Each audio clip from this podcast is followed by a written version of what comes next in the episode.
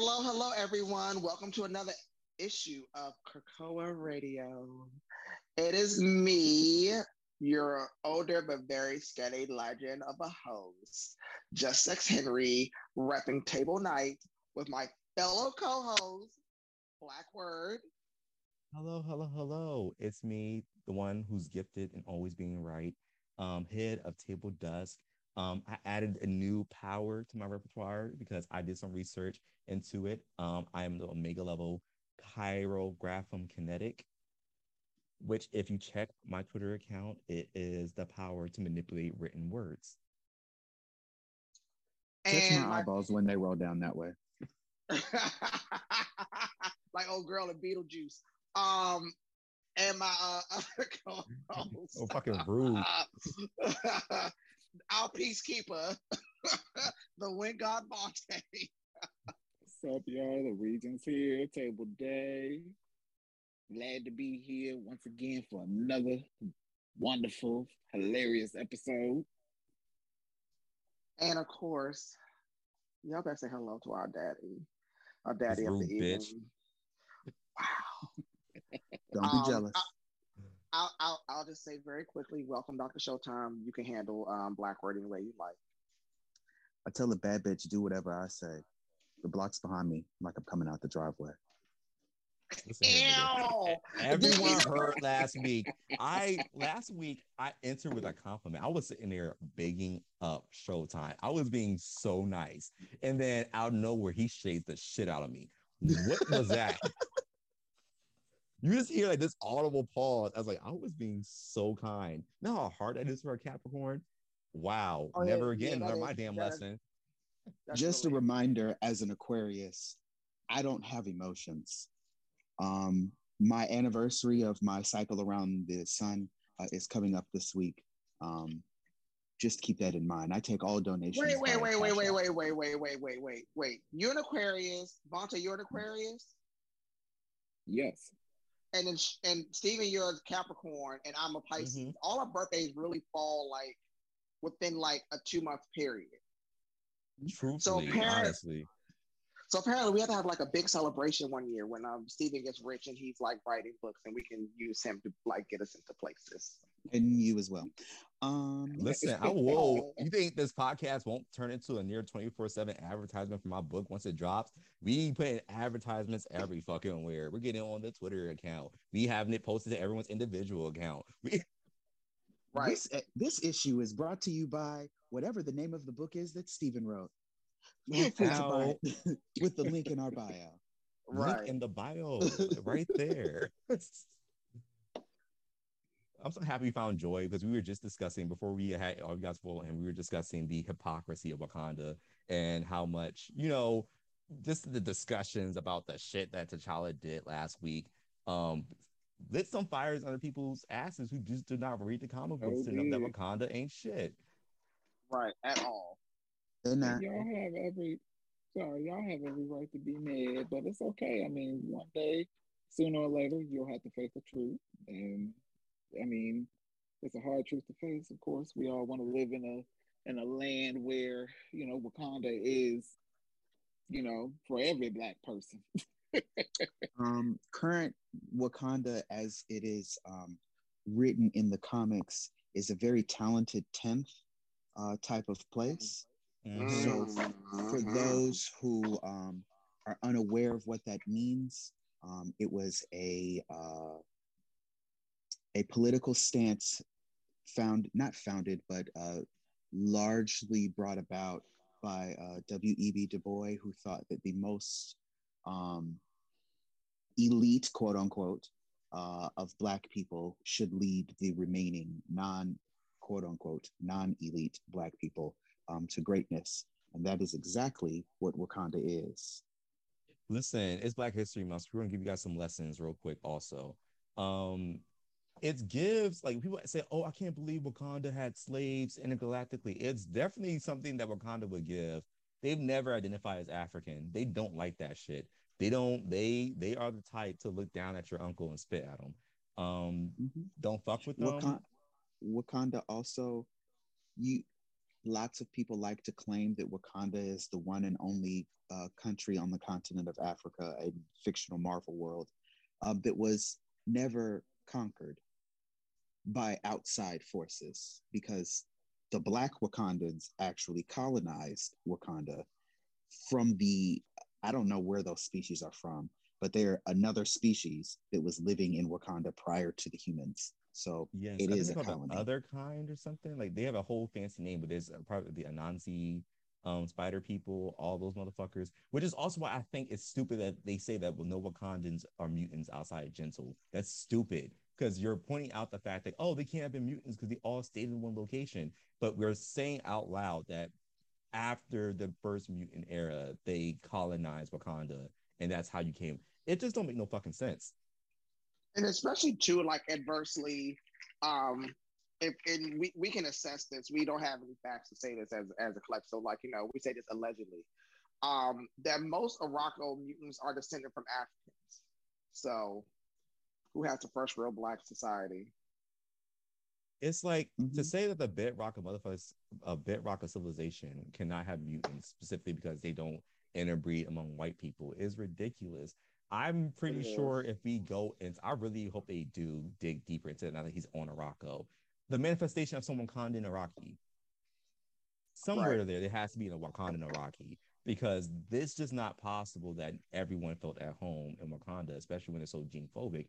When we know specifically, like they're like the only reason why Wakanda isn't homophobic is because no one, including from like priests to cults, could sit there and honestly say out loud that the nature of Wakanda would be homophobic. Because if you're saying Westernization didn't touch them, that means the concept of sexuality to Wakanda would be a really Uh-huh. mysterious thing. Because it wouldn't Uh-huh. really exist if Uh-huh. you did leave.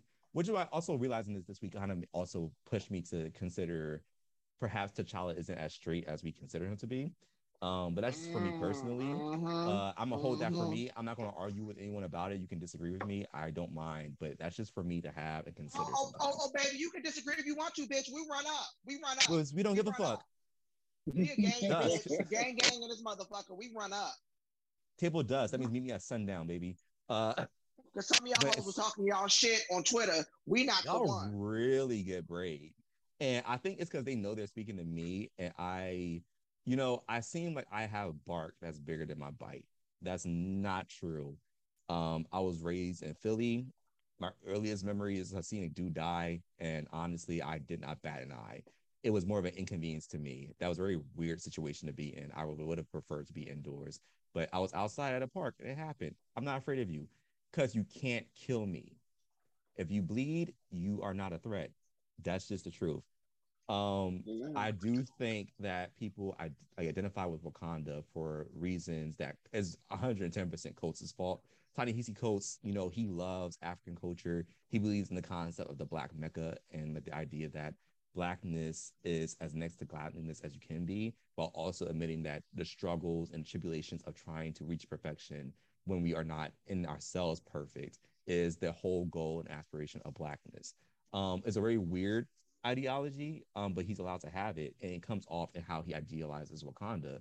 And it's so easy to fall in love with that if you're straight and black. It's so wonderful. But I can also identify with the fact that because they inherently discriminate against not only mutants but all of Africa in general. I'm happy Nnedi Okorafor wrote Shuri because that scene when the fucking Dora walked up into the African Union and said that rude shit, like, what do you guys have to, what does Africa have to offer Wakanda in the first place? The most rude shit you can say to people, and they all checked the fuck out of her like they were a bunch of aunties. That was a beautiful moment. I loved it because it illustrated everything about Wakanda that people truly are okay with not being cool with. Arakko is for all mutants. Um, Arakko is for As, all as mutants. long as you, as long as you can fight. As long as as, long you, as you ain't, Mhm. as long You as you got ain't afraid of some tussle, they love you. And, So and if you ain't got hands, go to Krakoa. If you ain't got hands, just go to Krakoa, baby. and they they We all- okay with their cousins. They might think that y'all are a little iffy and weird, but you know, you got powers. So at the end of the day, you beat us, and because you beat us, you know what, girl, you can sit. Right. What did um think- uh, was it pestilence or famine? It was famine. Famine was like, well, technically, Krakoa beat us, so they're the better bitches in the universe. Honestly, Because I, cause I think people don't. Re- oh, go no, ahead. go ahead. Go ahead, baby. I think I think people don't realize that like Wakanda is not an African nation; it is a nation in Africa, and mm-hmm. I think that like people need to get behind that. Like Wakandans do not consider themselves African. It's the same way, um, like you know, with people to understand ethnicity and race. It's one of those situations. They may be black people, but they ethnicity, like as far as the ethnicity, they don't see themselves as African at all. Like, which is why I I am very very very excited that John Ridley introduced the concept of Wakandans who ain't with that shit, mm-hmm. and mm-hmm. will be exploring that in his run on Black Panther. The Wakandans who are like, nah, we not really about that elitist bullshit. We can have all this access and all this and have a culture and do all that, but we're not better than anybody else. Mm-hmm. I really I I have a pitch that I know is gonna I I I want Gentle to get rid of his his vibranium tattoos because it's such a fucked up concept to me that he lives in a cage induced by flat scans basically to cage him and withdraw his ability to reach his full potential because they think it will kill him. I think he should die, but I think when he comes back, he should come back and I know people are like, but his vibranium tattoos are part of his culture. I think he should get new tattoos from that culture outside of Wakanda who would actually seem like they would accept him. Because the rest of that shit is weird, but they get to go away the tattoos. I know the tattoos are important because that's how you know that's how you know Gentle is busy. Gentle is as busy as everyone else because he's in every goddamn panel. When you see like a, a splash of the X-Men doing shit, Gentle's always in the background hawking the fuck out. You know it because you see his tattoos. I get that his most identifiable mark because if he's just a bald, big black dude, he looks like every other bald, big black dude. You right. confuse him with Luke Cage. So just give him new tattoos, give him a different power. I think honestly, a better power from a tattoo would be that because he literally generates kinetic energy when he expands, just make it like that same repulsor shit that you got T'Challa's suit doing. Give him a super punch if you want to. There's other ways to do it. I just don't like the concept of his tattoos only function to limit him. Hmm. But well, anyway, we have to move on. So today on our lovely show, we have the 10 Lives of Wolverine number two and Sabretooth number one. And I'm going to allow my lovely co host from Table Dust to take it away. Oh, thank you. It's time for um, some soft jams in the evening with your favorite host, the master of Table Dust. Um, we're gonna slow down a little bit, get a little, a little into the vibe. Um, follow along with me as we go through the journey. The quiet storm. Slow jams. Slow jams. if you don't get to this shit, nigga. Child, y'all, y'all gonna let uh, Donnie Simpleton ruin our show like that? Right. You know y'all loved it. Y'all know y'all fucked with it. Oh my god, y'all are such fucking haters. You, you want to so be a video soul so bad. You'll be a video soul so bad. Just let your soul glow, baby. Let's go.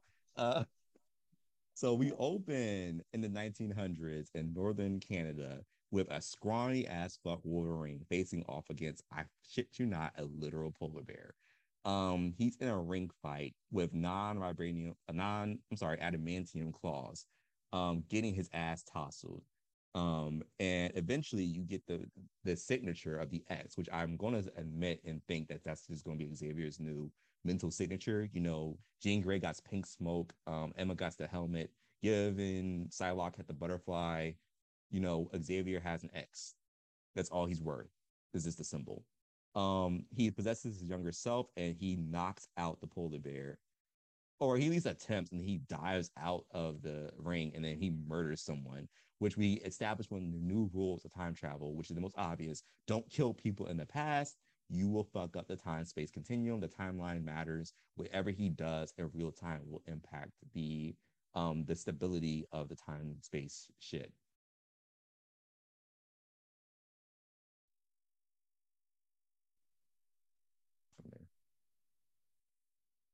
So we established the rules of time travel as soon as he throws old dude off of the banister, which is the most primary one. Don't kill people in the past because it will fuck up the um, lineages going on. You don't know who that person's supposed to give birth to. Um, so Jean, like chastises him for that shit. He doesn't really seem to care, and he's on mission. Um, we circle back to many years ago. Keenly, they do not establish what date this is, um, because I think they started realizing that you put too many dates um, on Wolverine's schedule, shit stops making sense historically, um, which has always been an issue with Wolverine comics. Um, so he's with his wife Itsu, who is also the mother of Daken. Um, he's in, he wakes up in the middle of bedding her, and Jean Grey's watching because Jean Grey likes to watch. You know, she likes to read minds and be in other people's business. So she uh, goes a little ahem, and Wolverine is like, "Oh, you're gonna watch me do this," uh, and then he beds Itsu, and then he like completely gets into a fetal position, which I find like this is a weird kink thing that you know Wolverine likes to wrap his legs around you know whoever he's with, cuddle and get deep. He's very much infantile. He's giving submissive energy. Um, and then that's when Omega Red pops in and possesses Itsu. Um, we get another flashback, which I'm now assuming that all this is at different stable time periods, um, where he's in the, I think they are, I never knew what the name of this team was. Uh, it's like X something, Team X, that's what it is, Team X. So he's with Team X and they are all working together as Maverick, Sabretooth, and Wolverine. They are assassinating this local village. Um, but then Wolverine reveals that there's a much more insidious nature to what he's about to do. It's that they're asked by the US government to burn down and destroy the surrounding villages, which also implicates that he, they're going to kill everyone in the surrounding villages as a message to not fuck with the US government.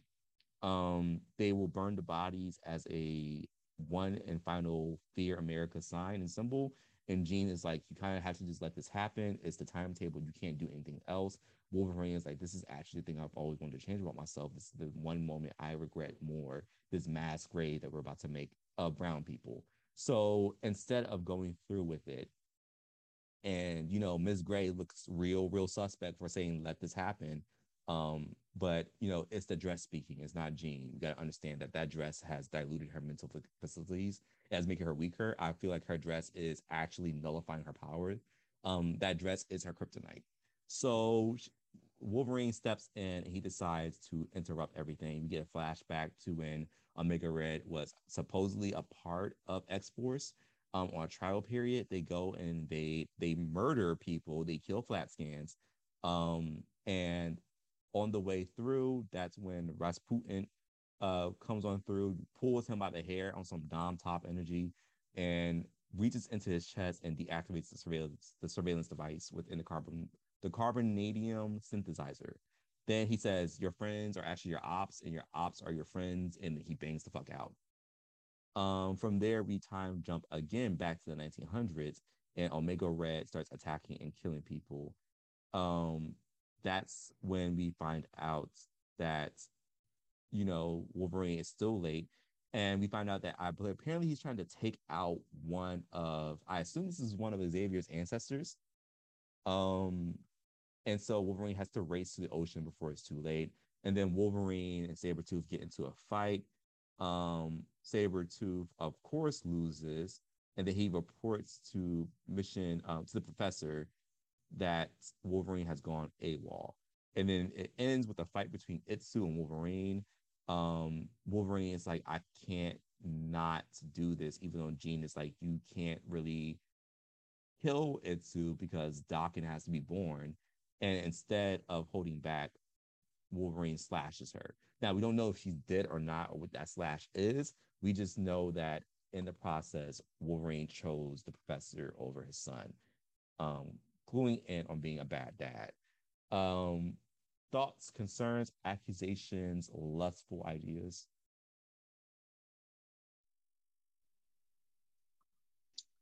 I'm so very confused by what is the purpose of sending this nigga back in time and how Omega Red is back in time also. So That's okay, so okay, so I got to answer to that. All right, so basically, we understand that Wolverine's doing the whole uh, Days of Future Past time jump situation by them mm-hmm. psychically, temporarily displacing him. What how Omega Red is doing it is being doing it through Mikhail Rasputin by rewarping reality. So basically, I think the thing that we need to be really aware of is that Mikhail may be much more powerful than we realize because I think he's an Omega level. Uh, He's not Omega. I think we should reconsider him as Omega though. Because he had because like when he went to uh, Omega Red's chest, he had those squares like Scarlet Witch. You know that that that's triggering for me. This really is triggering, honestly. It's very Seeing people get me. breaking down like that, that shit's insane. I don't like that. I will say all that talk about Itsu and Wolverine having sex. and I'm off of Royal Honey right now. You almost got me. I had I had you know you know like turtle head started poking down the bottom of my shorts, honey. You know I had to, I said, I said to, to, it was it was giving very much Blanche Devereaux or, or Golden Girls. He wrapped his body around him and squeezed so much, and I was like, I started to feel things. You know, I can't be y'all can't be talking about on Royal Honey, baby. Let me tell you, I got another. I got I got another one, baby. Let me tell you, child. I tell you, like that, you just need to work for. We need to work for a Royal Honey endo- endorsement, bitch. Because let me tell you, bitch. Pitch them. I'll send them an email right now. Like, see this blue check? This blue check can do work for you. I will say, I used the royal honey the other day, and child, child, Child. child. Vontae, you gotta get yourself some friend. Uh, yes, I need it since now I'm a married woman. That's woman. Baby, let me tell you. whoo, whoo, It's life changing. it- whoo. I, and I'm a bottom, honey. You know, I love it. I'm sorry, we talking about Wolverine. Um, Well, Wolverine's also a bottom. So you saw that submissive. He was giving like a little submissive and breathable moment. Like, you know, all I saw was him being butt naked, ass tooted out, and Omega Red like whipping out a tentacle. And I'm like, just give a little a little hentai vibe, a little I know what's gonna happen next. See, but the thing is, sadly though, he really can't uh, affect time because he does something, throw something off. He can really fuck up the timeline, and we all see what like- the Legion, the Legion Quest did to like, you know, killing Xavier as awoke Apocalypse too early, and then we had the Age of Apocalypse. it's like So- don't kill Daken. We like him now. We're cool with him. He can be around. You don't have to get rid of your son. That's like kind of fucked up. I feel like you need to have a conversation with your son because you get a little too wet and wild and willing to assassinate him. But let that have been Laura.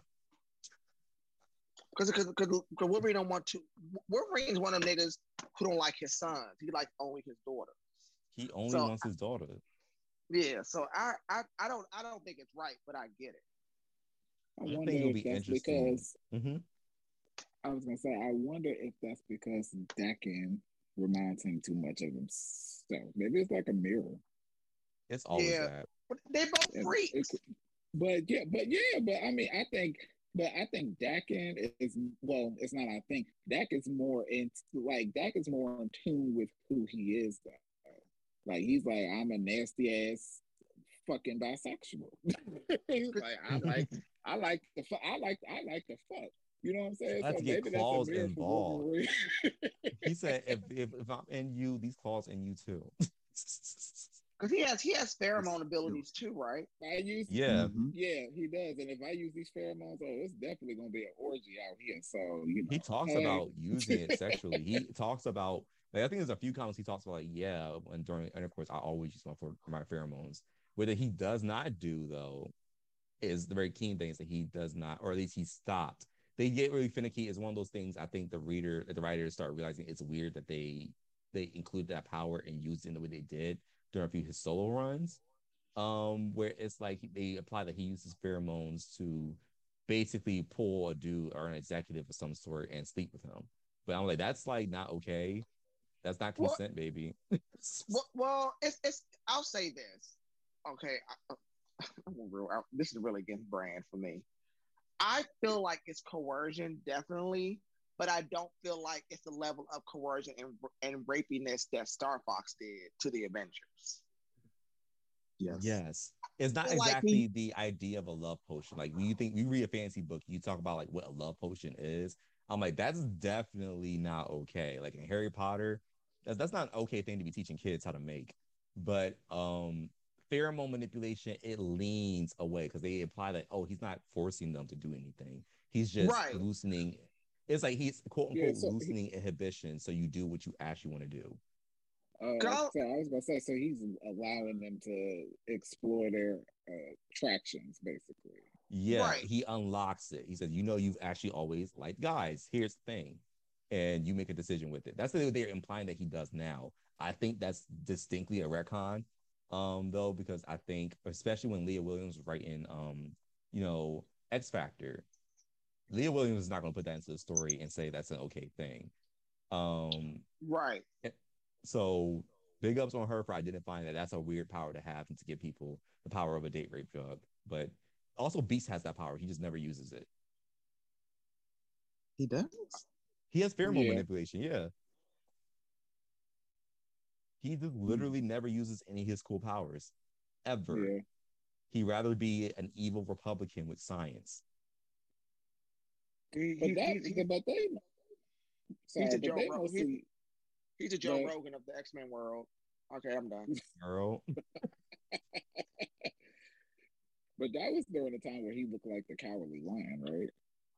Yeah, it was around the time where he was really self-conscious about being blue and like all of that other shit. I think it was around the time he had a secondary mutation, definitely. And he was just like, no one could ever love me. I'm blue. But yet all these women want to be around me. What's going on? I control pheromones. What? That's bullshit. I feel like that's bullshit. Everybody, every like they like they, like the X Men have like a blue person quota or something. Like everybody's blue. Like, girl, shut up. Mystique been slinging pussy since nineteen since, since the eighteen sixties, and she blue as fuck. He bad as fuck too. But then again, I feel like I feel like Mystique is a black woman. I'm sorry. I feel like she's a black woman underneath all that. I feel like her mother, because you never see her mother. I feel like her mother is black. She's giving Marceline the Vampire Queen vibes. Um, it's just true because she does not move with the. It feels like they never wrote her with that, that vibe. It always has an Eartha Kitt Catwoman vibe to Mystique, right? And so I Mhm. can't ever look at her and think, hmm, you you are definitely a white woman. She gives me very much black woman vibes, except physical mutation since birth, so you never know. This is true. This is true. I don't know. Um, Oh, Beast. uh, I'm sorry. While we were talking, I went and looked up Beast's pheromone power. It was only in like one of those handbooks that explains people's powers. He never has displayed that power ever. They Hmm. love doing that with Beast. I feel like Beast is who they would hope was what they would hope would happen with Angel. No one remembers Angel in terms of like the original five. No one really brings him up. Um, and it's sad because he technically does have a better power than Beast. It's just he's less impressive. Like Beast, you can love to hate him. it's, it's really fun to hate Angel Beast. just is there. He's pretty and white. He doesn't have a lot of other things going for him outside being Archangel. People love Archangel, but again, he had to turn blue before. Mhm. that Yeah. quota for blue, that quota for blue people, honey. Child, be like fucking Smurf Village in uh, motherfucking uh, uh, Krakoa. I don't know. I think this would have been better if we did an X Files of Phoenix. I think I would have liked this way better if it was just Jean trying to flash through her past incarnations because they could just do that. They could do that narrative. There's been so many not Jean Greys throughout history that you can literally just have her do it. I hate to say this, like the last issue of Phoenix on Echo was actually pretty good. I like this Aztec uh Phoenix goddess lady. Like she's like she's lit. Like Mhm. she's lit. like It's- I actually I really like her. Like more than Echo. Can we get more of her? I think we can. I think we make enough requests because also Ajax is supposed to be a what is it? Ajax? No, it's Makari, but Ajax is also a little bit. I think they're both Aztec related deities um, that they're pulling from. So I feel like when they pull on more of the Mesoamerican aesthetic and they don't shy away from it, the characters do way better. Um, versus like I can see why Echo was the Firebird. They were trying to give that to her, and they was trying to get ahead of any cancellations um, when they made her the Phoenix. I don't think they have done it. They're they're they need to do more work in terms of establishing the narrative of why she got chose and what's the heritage there, what's going on, why her over anyone else. Like, why wasn't Quentin Quire the immediate replacement? Right. All right, so we ready for We're gonna for Smegma Tooth? All right, so Smegma Tooth, number one. Um, I would like to say first a shout out to Victor LaValle uh, for being a black person who wrote this. Um, a, a, black author, a black writer is behind this uh, Sabretooth arc. I'm really here for it. I think that's why he understands prison very well. Um, most people of color understand um, the complexities of, of racial injustice involving the, the penal system. All right, so Sabretooth number one opens up to Saber, the trial of Sabretooth um, with him and the and the original Quiet Council right after the um, the siege on damage control, and he basically tells them because they all vote for him to go into the pit, and basically he's like, I'm gonna make all of y'all suffer for this, especially this Xavier nigga. Everybody's after Xavier. Xavier shitted on a few people. Nobody's never Magneto. It's always Xavier. Um, but the thing is that like it seems like Douglas Ramsey wanted to give a more lenient thing for him, but it didn't happen that way. But they still exiled him anyway to the pit. Um, the question becomes, what is the pit? Is it Krakoa's belly? Is it Krakoa's butt? Is it Krakoa's heart? Is it Krakoa's brain? Um, that's the questionable part, and it's also like how easy is it to escape from this place? Um, it goes now into Sabretooth sitting in the forest um, having some inner dialogue. Um, he sees a bear and he attacks the bear. He acknowledges who he may be. He knows what he is. He knows that he may be an animal. He may be a creature of destruction and violence. But then the X Men show up and it's Wolverine, Storm, Jean Grey, Cyclops, and Nightcrawler. They get to they get into a fight um, in order to bring Sabretooth in. Uh, but Sabretooth basically slaughters them all, rips the, basically rips Cyclops' face off and points him towards the other X-Men and basically kills every single one of them except for Nightcrawler. Tries Nightcrawler tries to swoop in and attack him, but Nightcrawler fucks up and basically he gets his ass. Sabretooth kills him. So then we are now sitting inside of a jail cell and um, looks very Law and Order SVU. Um, Sabretooth looks different, hair pulled back in, a, in an orange jumper.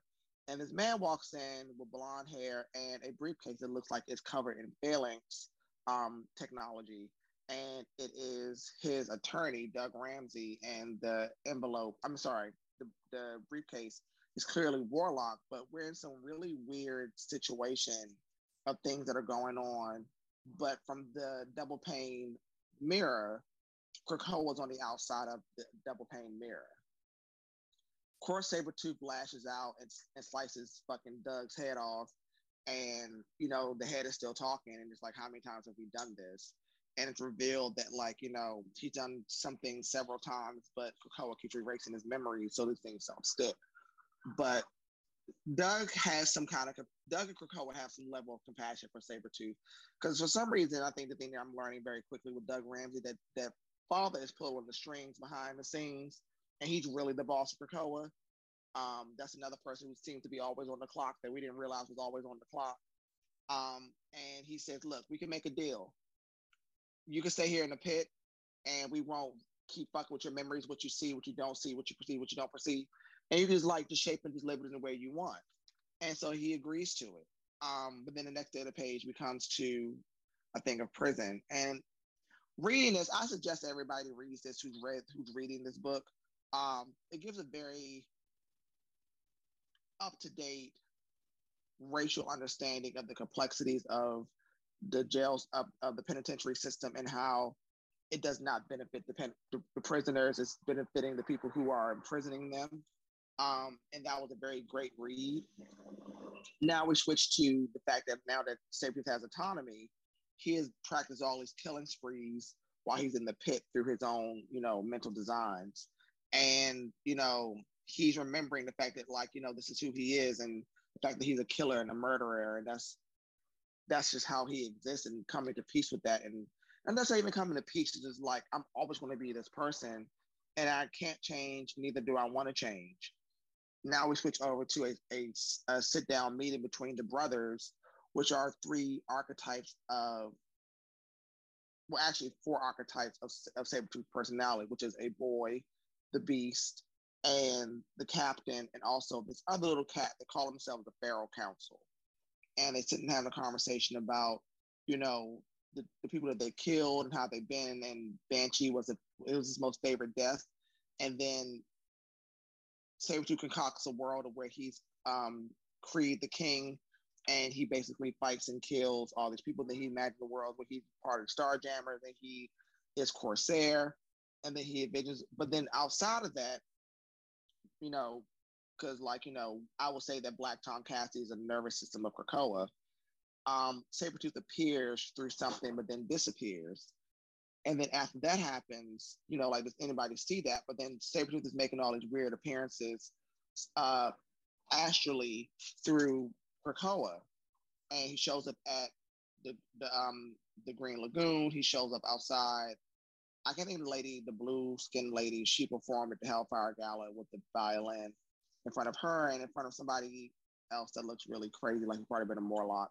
And then we we go back to the pit where Sabretooth actually is, and he's in another killing spree, killing a bunch of X-Men. He's killing Mystique, Magneto, looks like Exodus, like he's killing the Quiet Council pretty much, like he's over the girls. And then the sky cracks open. Something new is coming and for us as readers, we're all pretty much assuming this is going to be Nanny and Orphan Maker. And we're all waiting and we're waiting. And then out of the sky falls five mutants Nekra, Madison Jeffries, Melter, Third Eye, and strangely, Oya.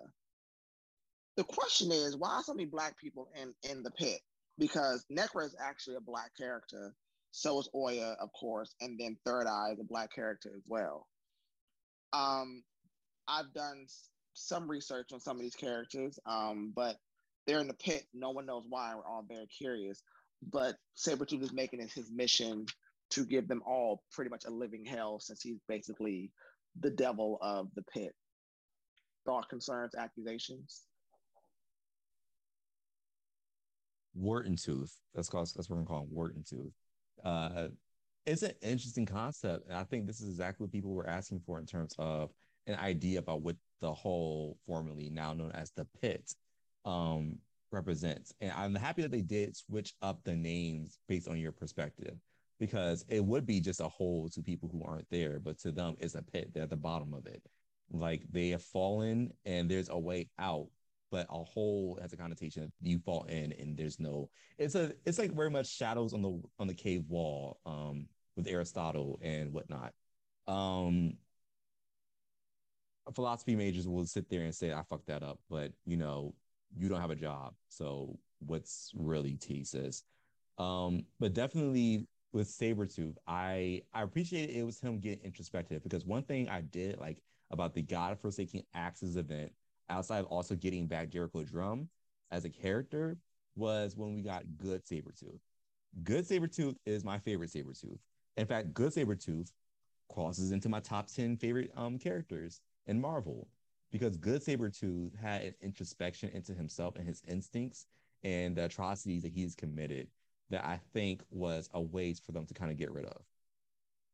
I liked Good Sabretooth. I thought him and Monet made a good couple. And I thought that they should have really kept to it because I was honestly tired of mutants being the enemy very much in the same way I like that they don't renege on Magneto being a good guy now and he's just committed to his cause. Um, I want that same thing for Sabretooth because I think their war between Sabretooth and Wolverine is played out. I don't like the idea of what Sabretooth kind of insinuates as a creature. And I think there's a cleaner way for them to go about it. But I also think the idea that someone is just born evil is based off of some really fucked up principles. And that's why this story about prison reform and the nature of prisons and jails is important to be told through Sabretooth. I agree. I think like like I I missed the Axis thing and actually re I actually got a chance to buy some back issues and read it like like within the last like six months. And Good Sabretooth was really good to see, but I think I also like Good Sabretooth because like I love Age of Apocalypse Sabretooth. Mm-hmm. Like where there was the feral part, but still the like his compassion and protection of Blink. He had something to live mm-hmm. for. Like it was it was different than like Sabretooth and Birdie, which I would love Birdie to come back. Um, because Birdie is dead due to the hands of Sabretooth. But I know that like like you said, like the thing between Wolverine and Sabretooth is like kind of tired. I'm kind of glad that Wolverine is nowhere involved in the story. Um, his issues with the Quiet Council, but I think that like this way of a black man writing about prison reform through the lens of a always perpetually seen as a violent person. It's it's I think I think the allegory about what's going on in Sabretooth book is a lot deeper than I think people realize. Mm-hmm. I, I'm I'm here for I'm here for all of this. I'm here for it. I, um, I just go ahead. But you can go ahead, Sultan. You got it. I am most curious about um, the new mutant that they introduced, Third Eye, who we have no idea who or what what he is or about. Telepath. I just want to see what his telepath. powers are. Telepath, telepath, right. telepath. We're praying on it. Please um, be a telepath. I just want to see what he's about. Um, and then also, why are there so many black people in Krakoan prison? Hmm? Oh, I thought y'all weren't going to make no prisons because that's not what mutants are about. So what's this pit? Hmm? What's that? Yeah, definitely. I do. I do enjoy um, the message that's being um, conveyed in Sabretooth. Um, I am.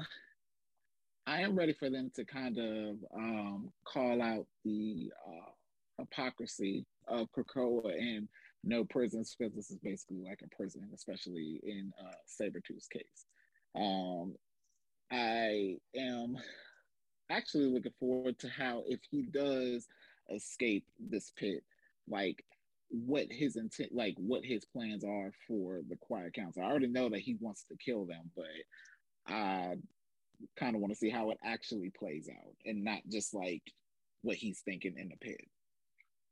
I think within this, because this is like people have seen me like debate Avatar: The Last Airbender a lot. When I argue the proper ways to deal with Ozai, um, Fire Lord Ozai, was not to kill him, but also not to just the fucking magic lion turtles, but to yeet his ass up into the spirit world, where literally the spirit world becomes your it personifies whatever inner turmoil you have. And so you cannot get through the spirit world, you cannot escape it until you escape yourself and you ascend and you change your nature. If anyone, I know some of our listeners has had watched Naruto. It's called the Izanami complex. You can't escape that illusion until you change the course of your actions internally. It just plays on a loop over and over and over again until you change the fundamental nature of who you are through personal realization. Um, it's something the filler arc actually did really good in illustrating, where he had a killer, uh, a dude who was killing his siblings, to make his eyes stronger. And they show like his little sister or something trying to stop him, and she puts him into it, sacrifices one of her eyes, and it's just her re-going through the moments. And then like after a hundred or two hundred so tries, he starts breaking down. He's like talking about why he's actually needing to do this. And then after another another hundred tries, he realizes that it's fruitless and that everything he's needing to change is about himself. And then that's when the the sequence of events starts to change again, and he sets himself free. I do think that their alternative and how they looked at it was important when they went that we just wanted to put you to sleep and knock you down here and you just be a prison. So I'm realizing that that's actually not a good thing. We're just restating the same shit. I want to say it has to be that criticism that we saw earlier when someone did point out to Xavier that the hole is just a poison, is just a prison. You say it's not a prison, but it's a prison. Um, I think it does something different when you create a world where you can change it to be whatever you want but then you have to ask yourself, why is the world you create hell? I don't, it's a very introspective moment, I think, where you ask someone, like, you got all the opportunity, you have all the power to do anything, and you created a place where suffering is. What's going on with that? Are you okay, baby? Do you need to lay on some mammy titties? I don't know. I think this is a good start. I think Victor is tapping into some really important questions. And I think this is the nature that where we do see that the great things about what mutant culture and what X-Men represent for people of color and for marginalized people in general is able to be illustrated because I I think Sabretooth needs to be renegotiated as a character.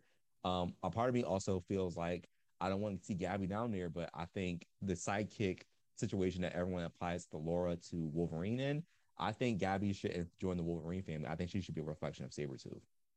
I think their ideologies match up a bit better than Gabby being another Wolverine clone. I would agree with that, but I don't want to see her down there.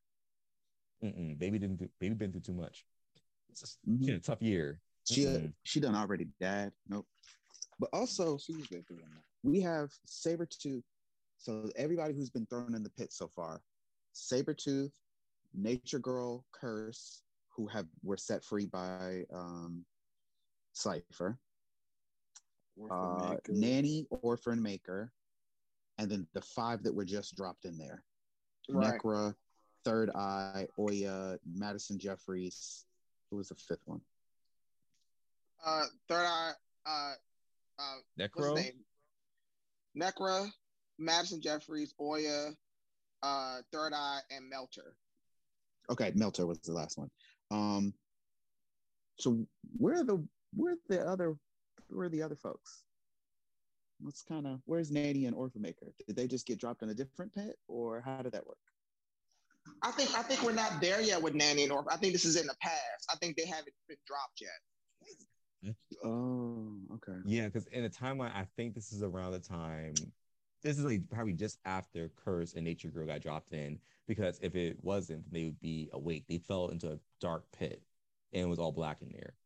Um, and so after that, that's what I want to say is probably when um our boy Doug realized that hey, this isn't cool. Actually, I don't even fucking agree with anything we're doing down the hole.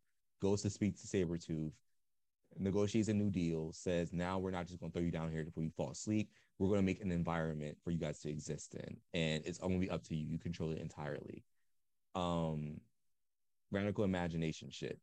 And then leaves it, and then that's when they drop down these five because we never have we keep in mind we have not seen Oya in any of the X comics. She has not appeared outside of that one moment in Academos and that's like months ago. That's like months before this.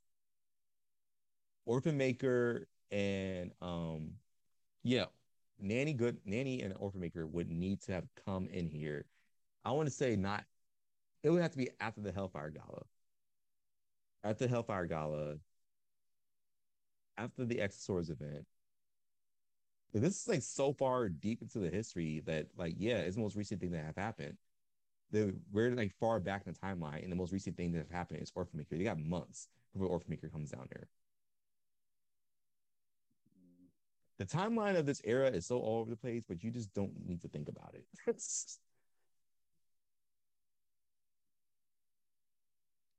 I'm trying to decipher it because it's hard to keep up with.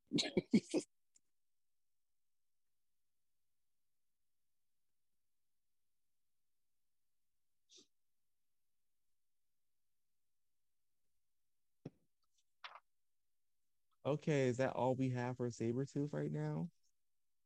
Sure. I can't wait for the next one. That's all I gotta say.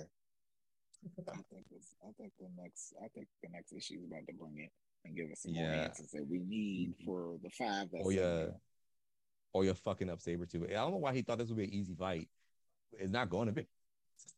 Oya isn't chump change. She's not a chump. Mm-mm. I just want to know why the fuck she down there. Well, what she do? Good, I think that's a good moment to pivot into our circuit party for the week. They should put Danger down there. Um, or put her on one of the sword satellites. Oh yeah, they're throwing Abigail Brand down there. I can't wait for it. It's gonna be terrific. Ooh, but ooh. uh um, or they'll so put her in week, the uh see the the Circle Perilous? No, the Circle Perilous is where you go if you are challenging um, for a seat at the table of the Great Rings. What they have is, I think it's literally just called the the pits as well.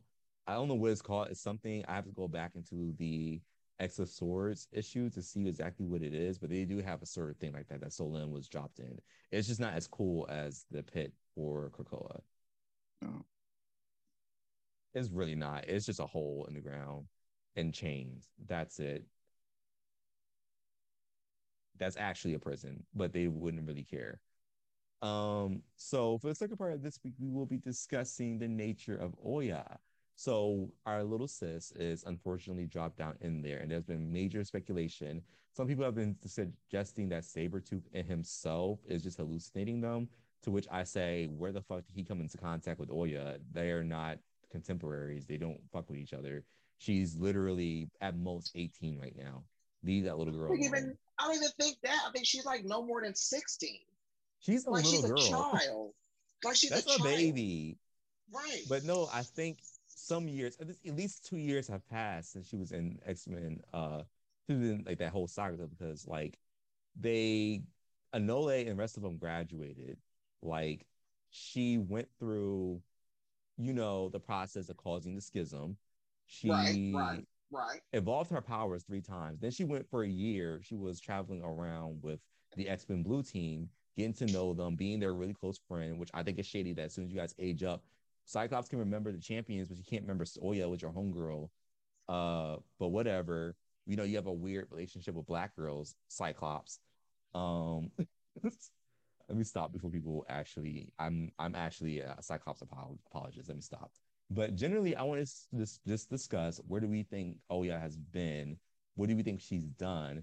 And I have this notion and this idea that she's not actually down there as anything other than an actual Warden. I think she's down there to watch Sabretooth. So thoughts, concerns, accusations, ideas. What is the role of Oya down there in the pit?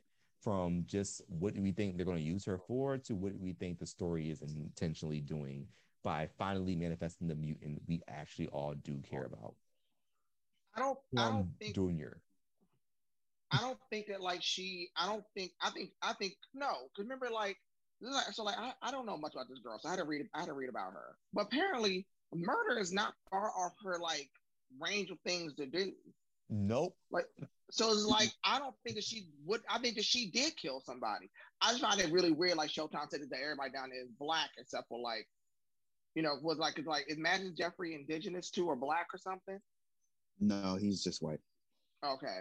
And Melter's white, but clearly the other, the other three are black.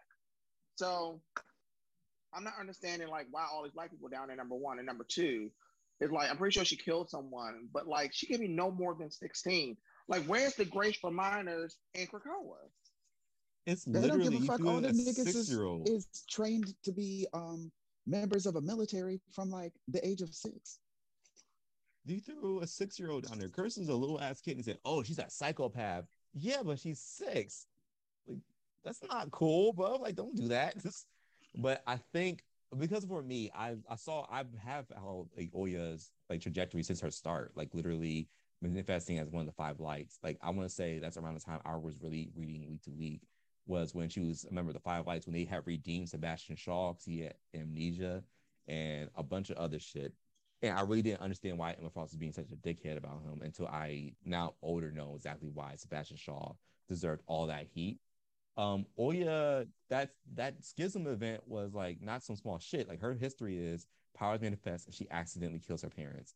Then she submits herself to be burned at the stake because she's guilty and finds out she can't finds out she can't burn.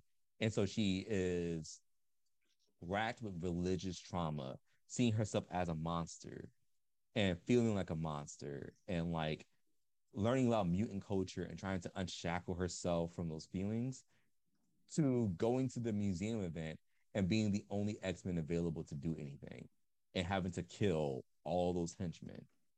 And literally, I don't like how Cyclops sidestepped their fault in that. He said, I told her to stop the situation. I didn't tell her to kill. You knew exactly what she would do. There was no off switch. She's a kid. She's 13. There's only to her life or death. These people were guns. She'd had to kill them. Um, the most fucked up story, most fucked up background story to the trauma she felt from that. And like literally, there's an issue of Wolverine and X Men where she's like sitting there and like the shield agents try to put on her like oh she killed a bunch of people she felt no remorse or no guilt for it. And like it shows that she's like praying every day for forgiveness or condemnation because she does not believe she should go to heaven for what she did. This is the most heartbreaking character i think i have seen in the x-men period next to laura. This is their next abuse mule. You know that there's one female character that the writers just like to beat the shit out of for a good few years? Oya was that. They were beating the shit out of this little girl to the most penultimate scene where they say, "Oh yeah, Oya is destined to lead the X Men one day."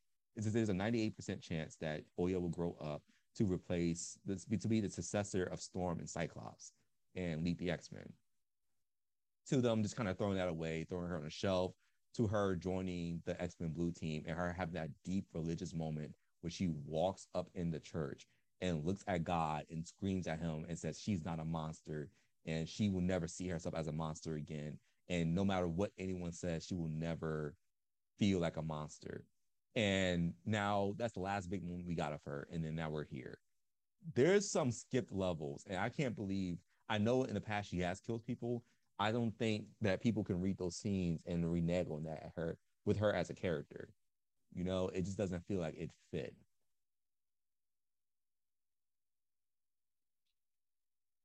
Well, I don't know much about her, but uh, except for the little bit that I've, you know, kind of looked up on um, Google.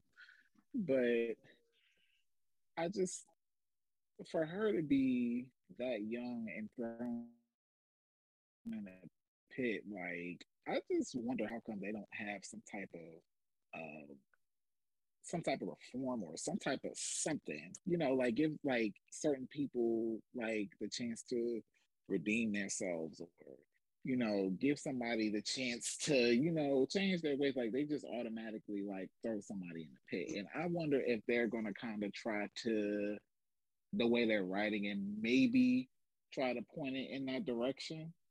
But it's just weird. I have no idea why she would I can't give a guess as to why she would be thrown in the pit. And it can't be from that long ago when she killed um when she killed those people. I don't think it would be from that long ago. So it has to be something it has to be something else if she's really down there. I don't think I don't think it has nothing to do with what she did in the past. I think it's like I think everybody got the reset, you know, clean slate when they got on Krakoa. I yeah. just think that like she did something else but I think also was involved in the three the three laws is like you know you can't tell somebody to make more mutants. You can't tell somebody to go out there and have sex. They don't want to have sex. So like, how do you put somebody in, in the thing in the ground for that? But respecting the land could be another thing too. So maybe she did something to Krakoa, but she may not have. I think maybe like I think, but but like, but I think the thing that is like everybody says, like you know, she is well, like they said, like she's supposed to be the leader of the X-Men one day. And I think that like they're trying to pattern pattern her after to be like the next storm for for everyone.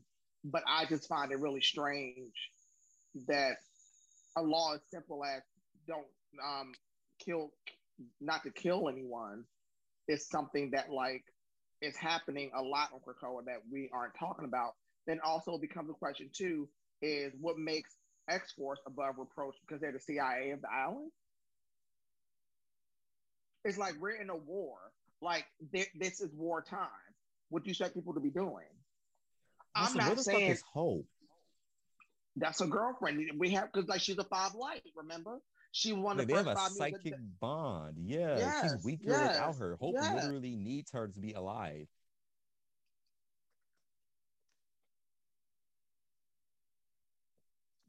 Hope is busy being um being a mess. That's what Hope is busy being. Hope is out there planning a coup with the rest of the five, and I feel like mm-hmm. she she traded her five. For yeah, like there's something going on. Like I really want more tea because, like, I think I don't know that Marvel not think. Well, let me say this: a black man is writing this book. Let's let's make this very clear. A black man is writing that book, and I feel like that he would not have chose these characters if it was for a strategic reason. The way he's writing the data pages tells me he knows something more that he that we're going to unfold because anybody know how long is this? Like a four or five issue situation? Okay, uh, Showtime is researching. Hmm. Showtime is researching. Showtime is researching. Keep on talking. So why Showtime researching? So I'm pretty maybe, sure that these characters are essential to the story. Maybe it's fitting that allegory that you're talking about. It could be fitting that allegory that you're talking about because I mean, you know, you have to think about it. I mean, you got like what a, a majority of, of the five that's down there are black. And then this is basically a black writer that's writing about fucking the the, the penal system. So like maybe it's a way to kind of like show how fucked up and corrupt it is. Possible. Because Oya is literally one of the best among the X Men. Period. She's like one of the most iconic Black female mutants to come out in the most recent times. Most people know who Oya is. They follow her story, and he also read the Wolverine the X Men run where she teed the fuck off against the witch. That witch was fucking with people, and she walked up in there. She says, "Oh, it's just a little girl," and Oya was like, "I've killed more people than you can possibly count. I'm not afraid of adding another witch." She says, "Monsters should hunt monsters and burn herself her ass alive." And the only reason why she did not die, because Oya was on her ass, and she was wondering like, "Why aren't you dead yet?" Um, is because she was using some weird magic from uh from fucking Nightcrawler's dad was providing her some magic that protected her or something. It was some stupid shit, but I'm like, Oya of all people should not be down there. That's why it's so weird. I'm like, Hope would protest to no end, but you will not get any more resurrections out of her if you're to sit there and pull like throw Oya down there because that girl don't deserve that. And then even beyond that, I'm like, there's too many people. Wolverine wouldn't go for it. Um, Cyclops wouldn't go for it. Storm definitely wouldn't go for it. There's too many people in this team who are on that council who would definitely vote no unless it had to be something good. I can't help but think that it's probably some type of spy situation. Just throwing her ass down there just to see and make sure. I don't know about that third eye guy. I don't know him like that.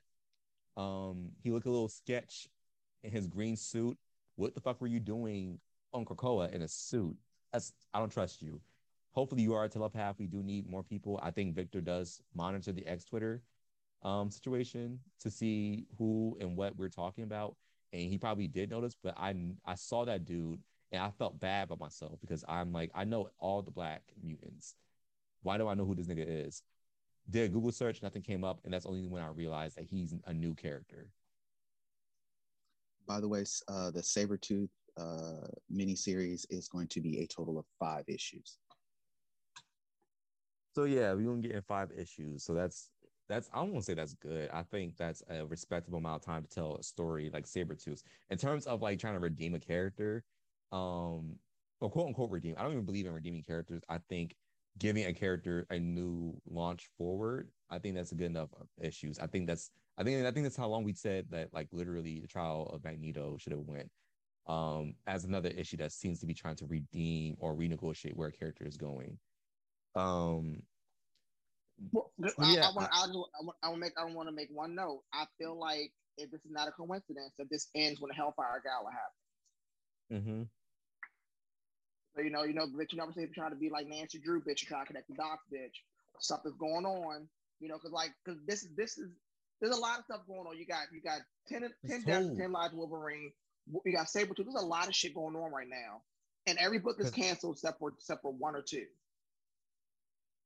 because Toad's not down there. That's also who I forgot was down there. Toad's supposed to be down there, and he's not. Yeah, so like this is before the Hellfire Gala. So damn, I guess Oya because that would mean Oya was only really down there for a limited amount of time because I feel like we see Oya, um,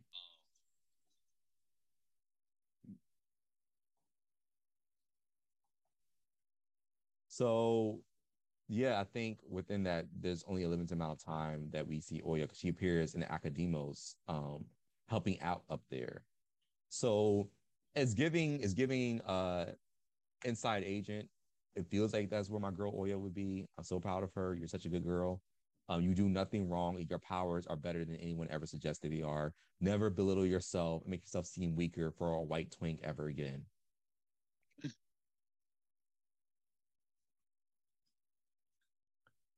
Bobby, you are the Omega level version of what her power is. Chill your fucking tits. There's no reason why she should have to go, oh no, I can only like generate um cold or heat would have an equal. That's how that power works. That's how his power works. He doesn't make cold. That would that make no sense. Whatever. That's just me being knowledgeable about basic physical science. Right. It would be it would be great. Side note, it would be great if Ewing got a hold of, of uh, Oya. She should be a champion, yes. right? I think I think people I think people don't realize that that Sissy Bobby is not just a um cryokinetic. He's also um a thermokinetic. And So, like, as well. Yeah. Right. So like he's not just an Iceman. And I think that's like kind of like reduces his power. So I'm kind of like glad in the preview of Destiny of X, he showed standing there looking like an ice Dr. Manhattan. I'm here for it. It's time for him to get to his ice wizard, like you know, stage. And once he gets there, I'll be all the happier. But for then to happen, he needs to be in an environment that forces him to step the fuck up. Um, which you know he's not really good at. Um, he's the most lazy bottom you ever come across, and that's just what he is all about. So I think that wraps up our circuit party for today. Um, and that brings us to the conclusion of our episode. What are we looking forward to reading for next week, guys? We have Secret X Men number one. We have 10 Deaths of Wolverine number two and X Men number eight. Right, that's sexy. That's sexy. That's sexy. Um, make sure you guys check out the Magic Order in terms of seeing people turn to pieces. Last issue, they turned someone into a jigsaw puzzle and he fell apart. Um, and it was really cool to watch. And make sure you guys follow the Hello Krakoa Radio Twitter account. Hello KRK Radio. Thank you. Because we be cutting up. Yes, we They have do. too much fun, some might say. No, There are Showtime cuts out. Showtime is Don't do me. one Don't do me. Showtime is one good day Don't do me. posting he's one good day for posting a dick pic on the timeline. And you Uh-uh. know, if the Mm-mm. author, you know, we we are getting Nope. followed by some pretty respectable comics writers. And you know, I think they just see us and just go, all those that hello Krakoa radio, all those And it- Negroids. And you like to see Showtime's dick. Use the hashtag Showtime Show Dick. Uh, No. and add it- Showtime hashtag Showtime Show Dick. no. That's hashtag Just make sure count. if you're doing that, make sure that you send um some funds to my Cash App. No guarantee Hashtag- on you receiving anything in res- in return, but uh, send some funds one to my Cash App. He'll give one My of birthday us is coming up. cash app we'll drop it in. We'll drop it in the link. Yeah, we'll drop it. Yeah. Hashtag Showtime Show Dick. Hmm. All proceeds goes to Showtime's wallet and, and, and his relocking of his of his of his of his locks for his loctician. Hashtag Showtime Show Dick. Hashtag Showtime. Show dick. Thank you All all. right, for we're coming. from Players Club Gym. Thank you all for coming to the Quiet Storm. Um, Thank, this has oh God, Donnie Simpson, KRKA please. Radio. That's KRK Radio. Stay sexy. So long.